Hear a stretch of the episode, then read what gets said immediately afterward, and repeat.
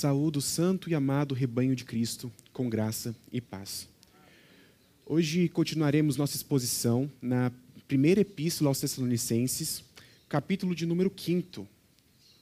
Por isso convido os irmãos a irem abrindo suas Bíblias. Leremos 1 Tessalonicenses, capítulo 5.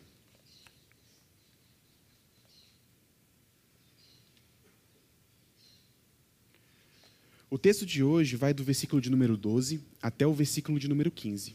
Mas antes da leitura, façamos uma oração. Senhor Deus, que estejamos mais uma vez prostrados diante de Ti. Que a nossa mente se mantenha focada em Ti. Que o nosso coração se mantenha sedento por Ti. Fala-nos nesse momento. Quebranta-nos nesse momento. Transforma-nos neste momento. Que as palavras de vida se enraizem e frutifiquem, trazendo fé, esperança e guiando-nos a, guiando a uma vida que te glorifique e te sirva. E que as palavras dos meus lábios e o meditar do meu coração sejam agradáveis em tua presença, Senhor Deus, rocha minha e redentor meu. Assim diz o texto. Irmãos, pedimos que vocês tenham em grande apreço os que trabalham entre vocês, que os presidem no Senhor e os admoestam. Tenham essas pessoas em máxima consideração, com amor por causa do trabalho que realizam vivam em paz uns com os outros. Também exortamos vocês, irmãos, a que admoestem os que vivem de forma desordenada, consolem os desanimados, amparem os fracos e sejam pacientes com todos. Tenham cuidado para que ninguém retribua aos outros mal por mal. No final do século XV, o diplomata inglês Thomas Mouros escreve um livro chamado A Utopia.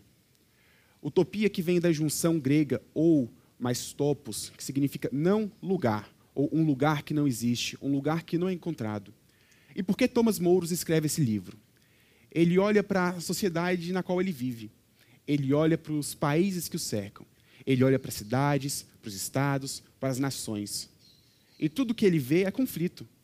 Thomas Mouros vê conflitos religiosos, perseguições religiosas, conflitos políticos, ele vê guerras, fome, Vê pessoas que gastam seus dias em longas jornadas de trabalho, que não têm tempo para descansar, que não têm tempo para aproveitar, e ele avalia tudo isso como mal. Então, para Thomas Mouros, todos os lugares existentes, todos os lugares para o qual ele olhava, eram lugares maus, lugares de aflição, lugares de não satisfação. Então, no seu livro, O Não Lugar, o Lugar Imaginável, o Lugar Não Alcançado ainda, ele desenvolve o que seria uma sociedade ideal uma sociedade perfeita. Uma sociedade onde cada casa seria disposta harmonicamente, com uma metragem idêntica para cada uma. Uma cidade, um lugar onde cada pessoa teria uma jornada de trabalho reduzida, para que tivesse tempo de dedicação às artes, à literatura, aos estudos, ao lazer. Uma sociedade onde não haveria fome, onde pessoas não seriam perseguidas por causa da sua religião, por causa do seu pensamento político uma sociedade que, na visão de Thomas Mouros, era perfeita. Uma sociedade de paz. Utopia não é um termo estranho à nossa cultura. Ele não é um termo cunhado e morto com Thomas Mouros. É muito provável que todos aqui, em algum momento, tenham se deparado com esse termo, com a ideia de uma sociedade ideal. A verdade é que praticamente todas as ideologias políticas hoje são movidas por uma utopia, são movidas por uma visão de mundo ideal, por uma visão, visão de mundo bom. Mas existem dois problemas aqui, dois grandes problemas nas utopias. E o primeiro deles é que, por mais que muitas pessoas digam saber qual seria a cidade ideal, qual seria o estado ideal, qual seria o sistema de governo ideal, nenhuma delas sabe como chegar lá. Thomas Mouros escreve sobre o não lugar, o lugar que ele não encontrou. Mas se não sabemos onde esse lugar está, como podemos alcançá-lo? Como podemos traçar uma rota? Como podemos definir quais os caminhos, quais as políticas, quais as técnicas devem ser aplicadas para que alcancemos esse lugar? A verdade é que não temos parâmetro algum. Não sabemos como aplicar. E durante todo o Renascimento, durante toda a modernidade, muitas catástrofes aconteceram em nome de utopias. Porque não importa bem qual caminho vai nos levar para a utopia, a gente nem sabe qual é ele. Por isso, qualquer coisa serve, desde que alcançamos o objetivo. Nações foram atacadas, foram massacradas, pessoas foram perseguidas, foram exiladas por conta de ideologias. Porque não importa se para alcançar um mundo de paz tenhamos que matar alguns no processo. Não importa se para alcançarmos um mundo de plena felicidade não tenhamos que excluir alguns nos processos. Hoje vemos pessoas que se excluem, se atacam, talvez não matem umas às outras, mas vivem em conflito por causa das suas ideologias, por causa das suas utopias. Esse é o primeiro problema. Mas existe ainda um segundo problema. Quem nos garante que Thomas Mouros era capaz, moralmente capaz, que ele tinha uma inteligência abrangente o suficiente para englobar todos os aspectos da sociedade, então desenvolver uma sociedade ideal? O que garante que cada um de nós seja capaz de idealizar uma sociedade ideal? Somos bons o suficientes para definir o que é certo, para rejeitar algumas práticas e abraçar outras? Veja bem, nós não sabemos se as utopias são realmente boas, não temos capacidade de definir isso, não temos capacidade de sustentar isso, e muito menos sabemos como chegar lá. São mil e uma alternativas possíveis, muitas delas perigosíssimas. E qual o problema com isso? O problema é que é muito fácil traçarmos paralelos entre a igreja e o Estado. Porque, de certa forma, existem sim proximidades. Ambos lidam diretamente com pessoas. E muitos dos parâmetros que são desenvolvidos na forma como lidamos com o governo público são aplicados também na igreja. Muitas competências, muitas ideias, muitos ideais que são desenvolvidos na forma como enxergamos a sociedade são aplicados também na igreja. E vice-versa, porque existe uma clara relação. Claro, não podemos igualar essas duas instituições, são instituições diferentes, mas muito do método, muito da estrutura se assemelha. Então temos um problema, por causa que toda essa falha moral que está em meio à nossa sociedade, todas essas quebras institucionais, todas essas quebras estruturais, de alguma forma podem afetar a forma como lidamos com a igreja de alguma forma, podem nos levar ao caos. Todas as tentativas históricas de se alcançar uma utopia terminaram em caos. E é possível que a igreja viva em caos. É possível que as pessoas aqui hoje não tenham paz, porque não encontram descanso no corpo de Cristo, porque não encontram descanso em meio aos seus irmãos, porque aplicam toda a rivalidade, toda a guerrilha que encontram na sociedade que nos cercam dentro da igreja. Por isso, a ideia central do sermão de hoje é que Cristo é o Senhor da igreja e nela temos paz. Encontramos paz quando estamos na igreja, encontramos parâmetros corretos, competências corretas, categorias corretas quando estamos na igreja. Se Thomas Mouros não era capaz de definir qual seria o lugar ideal, a Bíblia define. Nós temos um claro exemplo de qual é o lugar ideal: a Nova Jerusalém. Mas mais do que isso, enquanto muitas pessoas se matam para alcançar o lugar ideal, o Evangelho nos mostra que todos nós somos incapazes de alcançá-lo. Muitas pessoas matam querendo trazer o céu à terra, mas nós sabemos que homem algum, poder algum, força alguma é capaz de santificar esse mundo, senão Cristo. Por isso, não somos pelo Evangelho motivados a uma vida de militância política não somos motivados pelo Evangelho a uma busca cega por utopias. Somos motivados no Evangelho a aguardar o reino do nosso Senhor. Um aguardar estático? Claro que não. A verdade é que não sabemos o nosso, apenas o nosso objetivo, que é a Nova Jerusalém, mas sabemos também o caminho. Um caminho que nos é instruído, um caminho que nos é ensinado pelas Escrituras. E isso que estamos vendo nesse texto hoje. Esse texto nos mostra como a igreja deveria viver em comunidade. E entendendo como vivemos em comunidade, no corpo de fé, no corpo de Cristo, desenvolvemos competências, categorias, capacidades para vivermos socialmente de forma coesa, de forma correta. Instruídos a amar, a obedecer, a cuidar, a gerir dentro da igreja, somos capacitados a fazer o mesmo no mundo que a cerca. Leiamos mais uma vez o texto, agora apenas o versículo de número 12 e 13. Irmãos, pedimos que vocês tenham em grande apreço os que trabalham entre vocês, que os presidem no Senhor e os admoestam. Tenham essas pessoas em máxima consideração, com amor por causa do trabalho que realizam. Vivam em paz uns com os outros.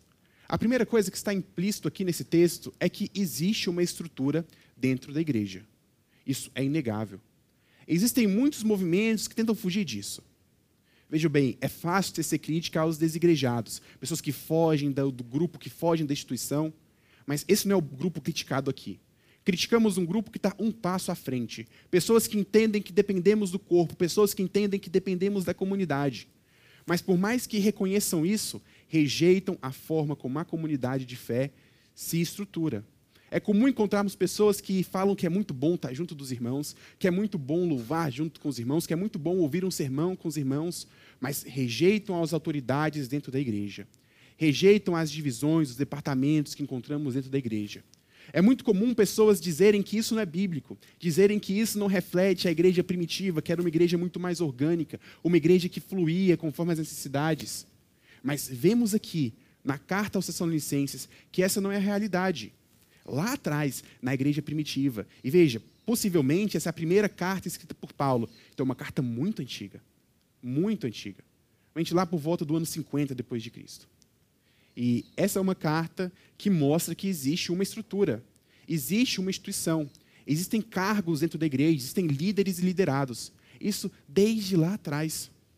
Por isso, todo esforço que muitos têm de rejeitar toda a instituição são esforços que ferem diretamente o corpo de Cristo, esforços que ferem diretamente a igreja e a impedem de fazer o que ela deve fazer, a impedem de se desenvolver, de proclamar o Evangelho, de educar os seus participantes, os seus membros, na reta palavra do Senhor.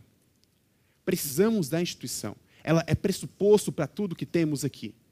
Claro, o texto não traz uma exposição titim por titim do que deve ser a igreja, de como ela deve se organizar. Será que teremos presbíteros? Será que teremos um bispo?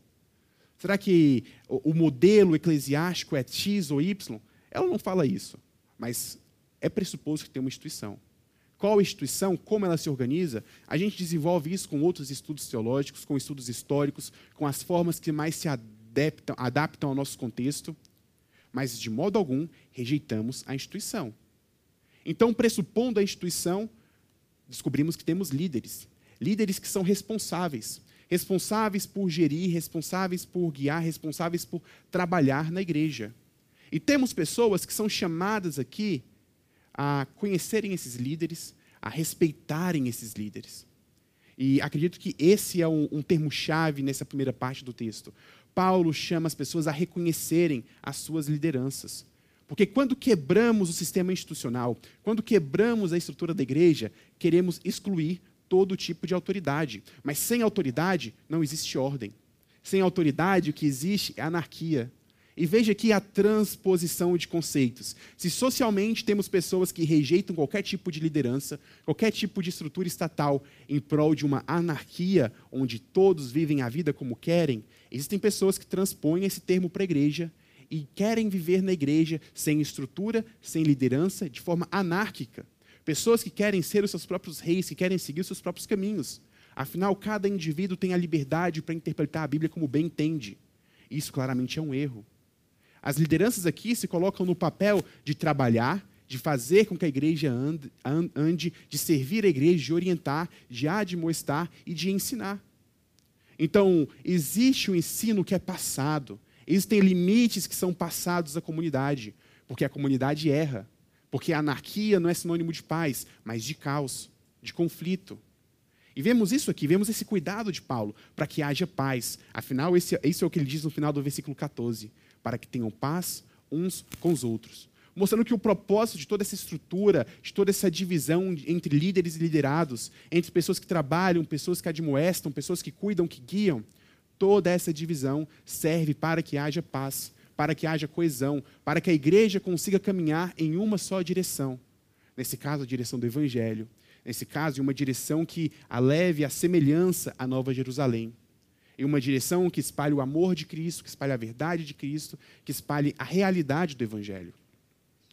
Mas existem também alguns perigos com os quais devemos ter cuidado. Porque dizer aos irmãos que devem respeitar as lideranças, que devem respeitar aqueles que se colocam à frente, aqueles que são capacitados para ensinar, para cuidar, para exortar, não significa dizer que essas pessoas, de algum modo, são melhores do que a comunidade. não significa dizer que essas pessoas, de algum modo, são especiais em si mesmas, são especiais na sua essência e devem receber apreço por quem elas são. Nada disso. Nós devemos nos lembrar aqui, o todo da nossa teologia reformada, que ser humano nenhum é especial por si mesmo. Todos são dependentes de Cristo.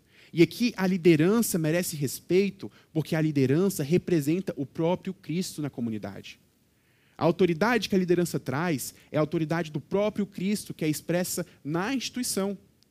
Cristo não se encontra fora da igreja. Cristo ele não está lá longe, a gente olha para ele. Ele se faz presente. Cristo está presente quando o pastor, quando o pregador sobe no púlpito e proclama o evangelho. Cristo está presente quando as decisões do conselho são tomadas em conformidade com a palavra. Cristo está presente quando cada líder individual segue com compromisso de fé, segue trazendo os seus desejos, seus desígnios para a realidade da igreja. Assim como Cristo está presente quando todos aqui, mesmo aqueles que não têm um cargo de liderança, vivem em fidelidade e cultuam em comunhão. Mas o ponto, então, é que desrespeitar a autoridade da igreja, rejeitar as autoridades instituídas, as autoridades eleitas, é desrespeitar o próprio Cristo. É desrespeitar a, a própria estrutura que Deus instituiu desde lá do Antigo Testamento. Por isso parece que implícito aqui está um cuidado de Paulo de manter cada engrenagem no seu lugar, de manter cada pecinha funcionando. Porque é muito fácil que hajam conflitos. Nós vemos isso na história de toda a humanidade. Vemos isso na história da igreja. Tanto fora da igreja como dentro, conflitos surgem o tempo todo. Conflitos surgem porque pessoas querem mais poder. Conflitos surgem porque pessoas querem fazer do seu jeito. Conflitos surgem porque pessoas se tornam irresolutas ao seguirem o próprio coração. E as lideranças, então, se colocam na, na obrigação, justamente, de enfrentar o coração altivo de cada um dos membros da igreja e trazer ordem e trazer paz. Assim, a primeira parte desse sermão, eu foco em cada um de vocês que o ouve, que pertence a essa igreja, que comunga nessa igreja, e que deve ouvir com atenção cada um dos seus líderes. Deve ouvir com atenção cada um daqueles que se esforçam, daqueles que choram, daqueles que lutam, que dedicam tempo para cuidar da igreja. A liderança aqui não é um sinônimo de correção, não é sinônimo de poder autoritativo que esmaga, mas é um sinônimo de cuidado. De pessoas que cuidam, que sofrem, que amam e se dedicam mais e mais para o bem-estar da igreja. Mas seguimos então para a segunda parte do texto, a partir do versículo 15, que diz: do versículo 14, perdão. Também exortamos vocês, irmãos, a que admoestem os que vivem de forma desordenada, consolem os desanimados, amparem os fracos e sejam pacientes com todos. Tenham cuidado para que ninguém retribua aos outros mal por mal. Pelo contrário, procurem sempre o bem uns dos outros e o bem de todos. Amém. Se a primeira parte desse texto está voltada para a igreja de forma geral, que deve ouvir a liderança, reconhecer a liderança, amar a liderança, a segunda parte do texto está focando para aqueles irmãos que têm a responsabilidade de exortar, aqueles irmãos que têm a responsabilidade de orientar. E Paulo então exorta a liderança a um cuidado. Ele começa dizendo: Exorto vocês a que admoestem os que vivem de forma desordenada.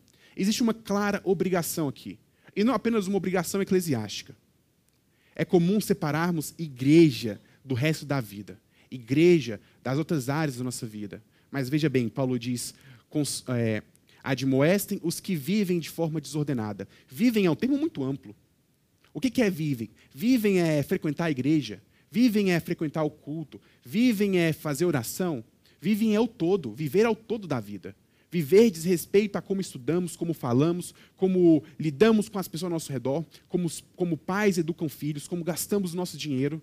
E parece que Paulo tem uma visão holística do papel da liderança da igreja aqui, porque a igreja, ou a liderança da igreja, tem o papel de admoestar contra todos os pecados, não só os claros, todos os erros, sobre, contra todas as práticas que fogem do correto. Exemplificando, muitas vezes pais se sentem irritados quando um irmão chega e diz: Ó, oh, talvez você não esteja criando seu filho da melhor forma possível. Ou é possível que a gente veja alguma coisa acontecendo, há uma, uma prática que não faz muito sentido, mas, ah, ele é o pai da criança, não tenho o, o dever de falar isso, não tenho responsabilidade ou autoridade para falar alguma coisa. E as pessoas acabam deixando de lado. Mas a liderança da igreja tem essa responsabilidade. Quando o ensino domiciliar foge de parâmetros que são instituídos pelo Evangelho, a liderança da igreja tem o papel de admoestar. Quando pessoas vivem sua vida desordenadamente, não sabem gerir o seu dinheiro, gastam, gastam, gastam e se endividam, a liderança da igreja tem o papel de orientar. Porque o cuidado que a liderança da igreja tem não pode ser um cuidado apenas de culto de domingo, de ver quem frequenta, de ver quem canta, de ver quem dá o dízimo, de ver quem faz uma coisa ou outra. Tem que ser um cuidado holístico, porque a vida humana é holística. E não se pode dividir uma coisa da outra. Não se pode quebrar as peças do tabuleiro e pegar o grupo A e falar: esse daqui é o grupo que eu vou lidar e excluir todos os outros. Porque não se cultiva a verdadeira fé, não se cultiva uma vida de santidade apenas lidando com certos pecados, com certos nichos, com certos grupos de, de atitudes, de hábitos e deixando os outros de lado. Parece então que a visão que Paulo tem de uma liderança é uma liderança que tem intimidade com toda a igreja, porque ela tem a capacidade de enxergar cada um desses problemas na vida, cada uma dessas dificuldades relacionais, cada uma dessas dificuldades emocionais, cada uma dessas práticas que fogem o correto da vida cristã. Então, se temos a Bíblia, se temos a palavra de Deus, que traz parâmetros para a vida como um todo, a vida como um todo deve ser guiada, deve ser guardada, deve ser objeto de cuidado das lideranças da igreja. Mas não apenas num sentido exortativo, não apenas no sentido de admoestação, Paulo continua ainda dizendo: consolem os desanimados. É muito comum a igreja ou a liderança pender para um lado. Existem lideranças que consolam, consolam, consolam, mas não exortam, não apontam os erros, não apontam direções. Existem lideranças que exortam, exortam, exortam, exortam, excluem, mas não consolam, não abraçam, não choram. Paulo traz o equilíbrio para que uma igreja ande em ordem, para que tenhamos uma estrutura coesa, para que dentro dessa realidade marcada pelo pecado, dentro dessa realidade quebrada, onde sofremos, onde choramos, a igreja viva da melhor forma possível, para que nos relacionemos da melhor forma possível, para que mesmo diante de tudo isso, nos relacionemos em paz. E para isso, Paulo diz: a liderança da igreja tem que exortar os que devem ser exortados, mas tem que consolar os que devem ser consolados tem que chorar com os que choram, tem que se fazer presente, literalmente presente, chorando com cada um deles. E por fim, ele diz: amparem os fracos e sejam pacientes com todos. Parece que o parâmetro aqui é a paciência. Até um parâmetro que coloca um pouco de freio quando agimos no ímpeto de exortar, no ímpeto de admoestar. Devemos fazer tudo isso com paciência, tanto o consolo como a exortação. É comum também, infelizmente, que manchados pelo pecado, nos cansemos. Nos cansemos de relacionamentos. Nos cansemos de ter que lidar com as pessoas. Nos cansemos de ter que bater na porta do irmão, de ligar para o irmão, de mandar mensagem, para diversas coisas. É comum que nos cansemos de chorar. Às vezes parece que quando choramos com os que choram, a vida fica tão triste. Eu queria estar sorrindo, queria estar aproveitando a minha vida, mas eu estou aqui com esse irmão que sofre, tenho que ir lá com o outro irmão, tenho que chorar, tenho que encarnar na vida dele, sofrer como ele sofre. E é um peso muito grande. É um peso muito grande. Mas a verdade é que é um peso do qual não podemos fugir. Porque somos chamados justamente para sofrer. Somos chamados justamente para chorar com os que choram. Assim como Cristo chorou. Assim como Cristo se encarnou no nosso sofrimento, assim como Cristo encarnou as nossas dores, para que pudéssemos ter paz. E olhando aqui no que a igreja pode fazer, é justamente isso que podemos fazer para que os nossos irmãos que sofrem tenham paz. Precisamos nos encarnar e sofrer ao lado deles. Entrar na realidade de cada um deles, com paciência. Paciência para não cansar, paciência para não desistir, Paciência para lutar quantas vezes forem necessárias por nossos irmãos, pelos membros do corpo de Cristo. E tudo isso, Paulo continua, sem retribuir o mal por mal. No primeiro bloco, parece que a instituição foi feita para que tenhamos paz. No segundo bloco, aqui, que vemos a ação da liderança, que vemos a ação do, dos pastores, dos presbíteros, dos líderes de cada ministério, parece que o foco não está tanto na paz, que já está implícita na estrutura, mas em retribuir o mal com o mal. Veja bem, retribuir o mal. Então, as lideranças lidam o tempo todo com o mal. Pessoas ainda são malvadas. Pessoas ainda falham. Com certeza, com 100% de chance, em algum momento na sua vida da igreja, você vai lidar com o mal, com atitudes erradas, com atitudes que trazem sofrimento. E Paulo parece que é normal, é algo que vai acontecer. É ruim que acontece? É ruim, mas vai acontecer. Como lidamos com isso então? Veja bem, nós não retribuímos na mesma moeda. Nós não retribuímos o mal com o mal. O mal vai aparecer. Pessoas vão mentir, pessoas vão enganar, pessoas vão ser ardilosas para tentarem ganhar poder dentro da igreja. Mas lidamos com isso com paciência. Lidamos com isso com perdão. Lidamos com isso admoestando com cuidado. Porque não nos cabe retribuir o mal com o mal. Não nos cabe, não nos cabe esmagar, esmagar aqueles que trazem pecados para dentro da igreja. Pois o único que tem essa autoridade é Deus. Não sejamos ingênuos de falar que Deus não traz juízo, de que essas pessoas não serão condenadas, não sofrerão por isso, se não se arrependerem. Claro que sofrerão. Mas não cabe a nós aplicar esse sofrimento. Não cabe a nós bater o martelo. Cabe apenas a Cristo. E por isso Paulo luta aqui. Ele luta para explicar para essa igreja que ela deve viver em paz. Explicar para essa igreja que ela deve seguir em amor. Explicar para essa igreja que ela deve seguir encarnando o amor de Cristo.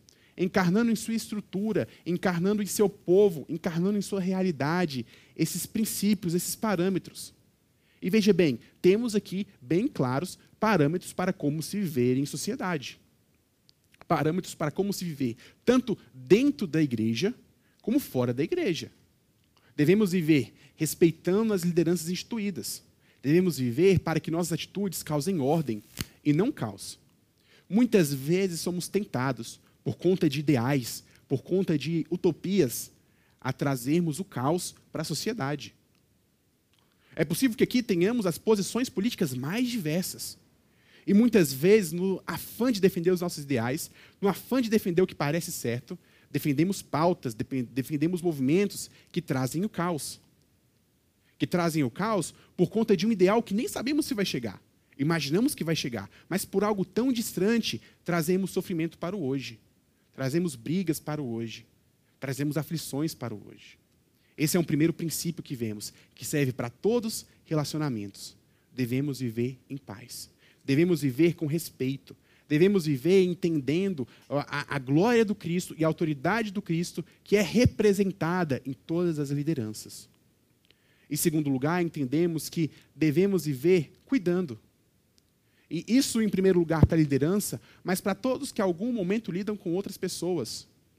Nós somos os adultos, sabe? Sabe quando você conversa com, com uma criança ou com um adulto e vê um adulto que parece que desce, está de birra, e ele encontra uma criança está implicando com ela? Você é o adulto da relação. Você não pode agir como criança. A verdade é que nós, como cristãos, somos os adultos. Nós não podemos agir como crianças com birra na sociedade. Não podemos agir combatendo o mal com o mal.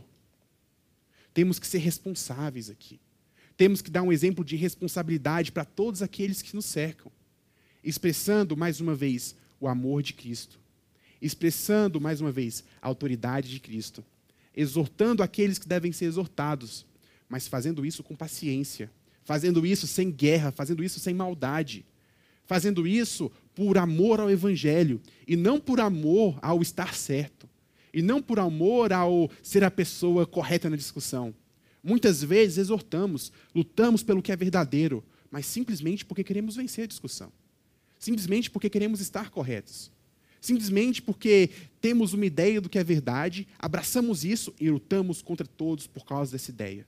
Ou melhor, por causa da forma como nos sentimos felizes quando estamos corretos. Não é isso que deve nos mover.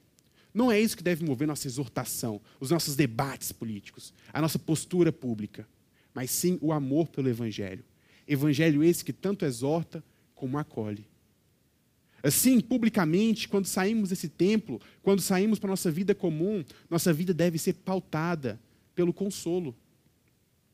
Porque todos aqueles que nos cercam, que não encontraram a Cristo ainda, precisam de consolo.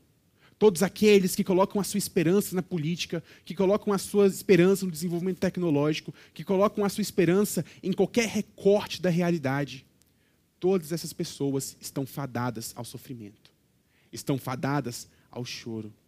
E por isso, diante dessa sociedade, nós temos a responsabilidade de exortar e de consolar, de dizer: o seu partido político não vai te salvar, mas Cristo vai. O desenvolvimento tecnológico não vai te salvar, mas Cristo vai. Um salário maior não vai te salvar. E enquanto você colocar suas esperanças nisso, você vai chorar, chorar e chorar. E encontrar com cada vez mais desilusões. Mas nada disso vai te salvar. Porque utopias não salvam, utopias não consolam, utopias nada mais passam do que ilusões. É bom voltarmos ao termo, à origem etimológica do texto, que é lugar que não existe. E parece muito estranho colocarmos nossas esperanças em um lugar que não existe, em um lugar que não é real, em um lugar que surge de sonhos vãos, sem nenhum contato com a realidade. E transpondo o termo do, do ambiente político, enchemos nossas vidas de utopias, de sonhos vãos, de falsos cristos que dizem nos salvar seja no trabalho, seja na própria família, seja com os nossos amigos. Achamos que nesses meios sociais, achamos que nesses relacionamentos encontraremos paz. Mas a verdadeira paz provém do nosso relacionamento com Cristo, que é expresso dentro da igreja, que é expresso dentro das relações eclesiásticas, que é expresso dentro da, da administração da palavra, do sacramento, dos momentos de louvor, que é expresso dentro de tudo isso que vivemos hoje. Porque o culto de domingo, o culto público, é a maior expressão do nosso relacionamento com Deus. E por isso ele é o parâmetro, é o paradigma para todos os outros relacionamentos, para todas as outras situações, para cada momento no qual vivemos. E já concluindo o sermão, eu convido então todos os irmãos a refletirem nisso, a refletirem sobre qual tem sido o parâmetro para os nossos relacionamentos, para a forma como lidamos com irmãos, para a forma como lidamos com amigos, para a forma como lidamos com os apóstolos que nos cercam. Qual tem sido o parâmetro? Será que o parâmetro tem sido a autoridade do cordeiro? A misericórdia do leão? Tem sido o amor do Deus Pai que ofereceu seu próprio filho como sacrifício? Ou tem sido vãs discussões, vãs anseios, vãos desejos políticos de uma realidade bela, justa, harmônica, construída por pessoas que são más, pessoas que têm pés, braços, mãos de barro e são incapazes de edificarem templos para si mesmos. Porque enquanto formos movidos nesse desejo de edificarmos templos para nós mesmos, cairemos, desabaremos, pois tudo isso não são nada mais do que ruínas. Ruínas do nosso ego, ruínas da nossa autoimagem, ruínas do nosso desejo, ruínas do nosso egoísmo. A boa notícia desse sermão é que temos não só um caminho reto para seguir, temos não só orientações claras para como viver, mas temos a esperança de que nos é preparada um bom lugar, uma boa casa, uma boa morada. Temos a esperança de que em Cristo encontraremos o verdadeiro descanso. Em Cristo encontraremos a verdadeira beleza. Em Cristo teremos tempo tanto para o serviço como para alegria. Em Cristo teremos tudo aquilo que as utopias prometem, mas são incapazes de oferecer. Oremos. Senhor Deus, que os nossos corações descansem em Ti. Que trilhemos, Pai, um caminho que te glorifique, um caminho que te exalte, um caminho que nos conforme à Tua imagem.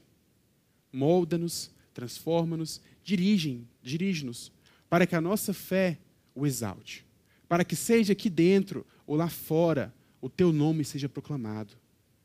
Para que o nosso coração não se engane por ilusões, não se engane por ídolos, não se engane por movimentos vãos. Movimentos que, por mais que não admitam, têm, cunho religioso. Movimentos que nos fazem adorar certo político, adorar certa área da sociedade, adorar certo serviço.